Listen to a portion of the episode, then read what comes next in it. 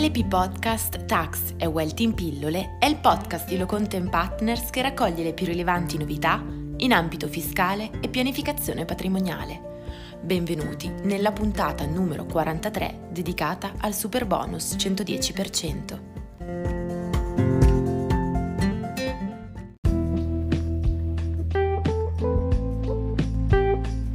L'agevolazione fiscale sugli interventi di ristrutturazione edilizia consiste in una detrazione dall'IRPEF del 36% delle spese sostenute, fino ad un ammontare complessivo delle stesse non superiore a 48.000 euro per unità immobiliare. Tuttavia, per le spese sostenute dal 26 giugno 2012 al 31 dicembre 2021, la detrazione è elevata al 50%, sul limite massimo di spesa di 96.000 euro. Ha diritto alla detrazione anche chi esegue i lavori in proprio, soltanto però per le spese di acquisto dei materiali utilizzati. La detrazione è riconosciuta indipendentemente dalla data di effettuazione degli interventi.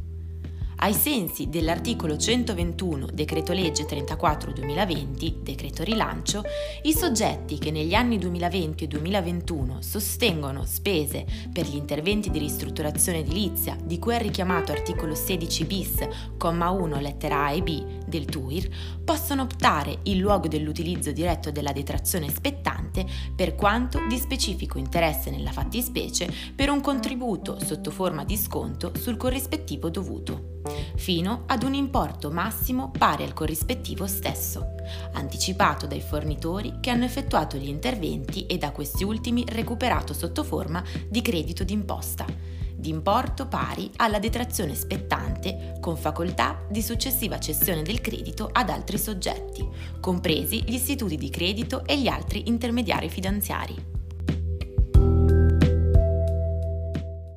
A fronte dello sconto praticato, al fornitore è riconosciuto un credito d'imposta pari alla detrazione spettante. L'importo dello sconto praticato non riduce l'imponibile ai fini dell'imposta sul valore aggiunto ed è espressamente indicato nella fattura emessa a fronte degli interventi effettuati, quale sconto praticato in applicazione delle previsioni dell'articolo 121 Decreto Legge 34-2020. L'esercizio dell'opzione è comunicato all'Agenzia delle Entrate utilizzando l'apposito modello. A comunicazione inviata esclusivamente in via telematica all'Agenzia delle Entrate a decorrere dal 15 ottobre 2020 ed entro il 16 marzo dell'anno successivo, a quello in cui sono state sostenute le spese che danno diritto alla detrazione.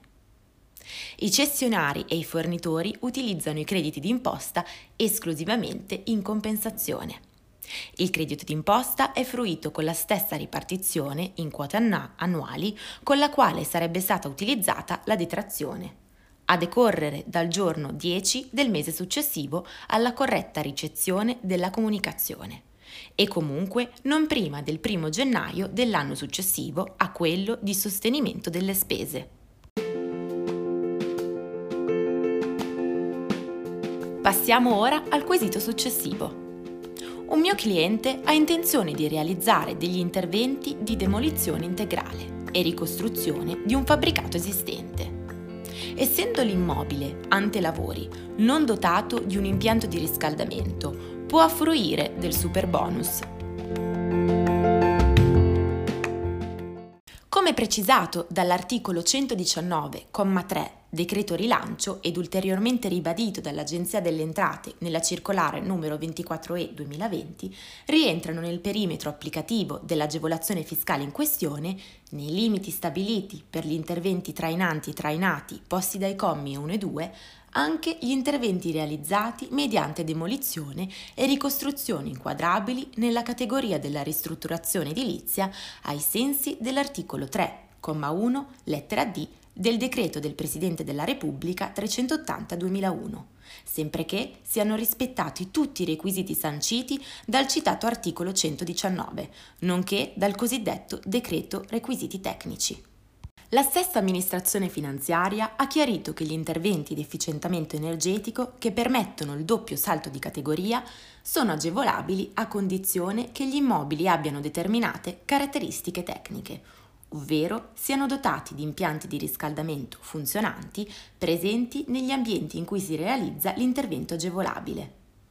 In linea con quanto sopra, anche la FAC numero 4 di Enea, pubblicata nel mese di ottobre 2020, ove viene precisato che, al fine di ricadere nell'agevolazione fiscale da superbonus, l'impianto di climatizzazione invernale deve essere fisso.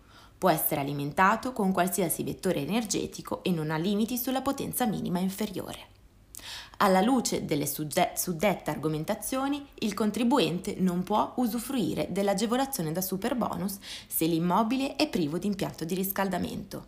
Per completezza espositiva, preme puntualizzare che in virtù della modifica apportata alla nozione di impianto di riscaldamento da parte del decreto legislativo 10 giugno 2020 numero 48, rientrano ora nella correlativa definizione anche tutti i sistemi termici prima esclusi, come a titolo esemplificativo le stufe a legna, i termocamini, ovvero le stufe a pellet. Bene, la puntata odierna termina qui. Vi aspettiamo mercoledì prossimo, sempre alla stessa ora, con una nuova puntata di Tax Wealth in pillole. Lo studio Locont Partners vi augura una buona serata.